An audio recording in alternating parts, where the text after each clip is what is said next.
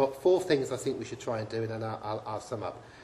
Um, the first thing we should do is consolidate what we have. This is a very, very rich uh, country in a very different situation from the last time we had a major financial crisis, which was 1929. Um, but by the, the things we have, it's not just we do actually have a bit of wealth in this country, so we could use some of that wealth. Most of it's locked up in, most of it that you can get is locked up in land, and there, there are ways of getting that. Um, but simple things like sewers. We have a very expensive sewer system that we built over a large number of years.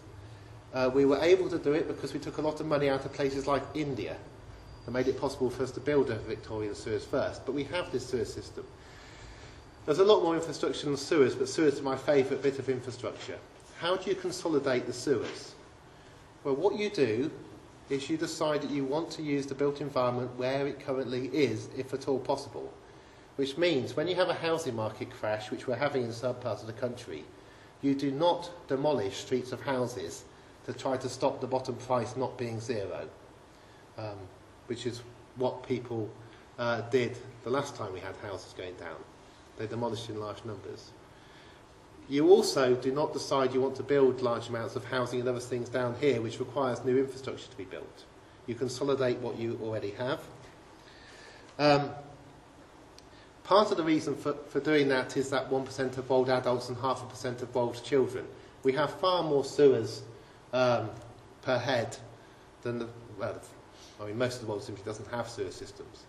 Um, so I think part of what we should be thinking about is how do we use our sewer systems for greater good but I'll, I'll move on. Secondly, in consolidation, linking. Um, I'm in favour of linking our cities better. I'm, I think I'm in favour of high-speed rail.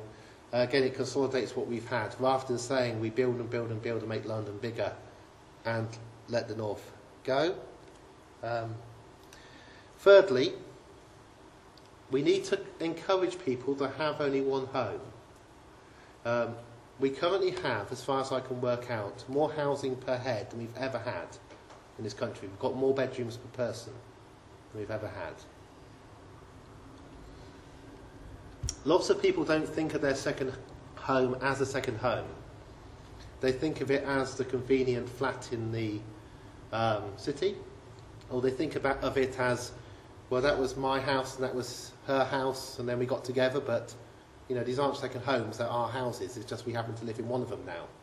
And so on and so on. We, we've found various ways to make ourselves think that we're not second homeowners, those of us who are, but it is very inefficient. So you need ways to encourage people not to do it. You similarly need ways to, I'm not saying you should force people, just encourage. It's much better to encourage people um, than to tell them they can't do something. They get very angry then. Uh, should be great incentives to go to the nearest school.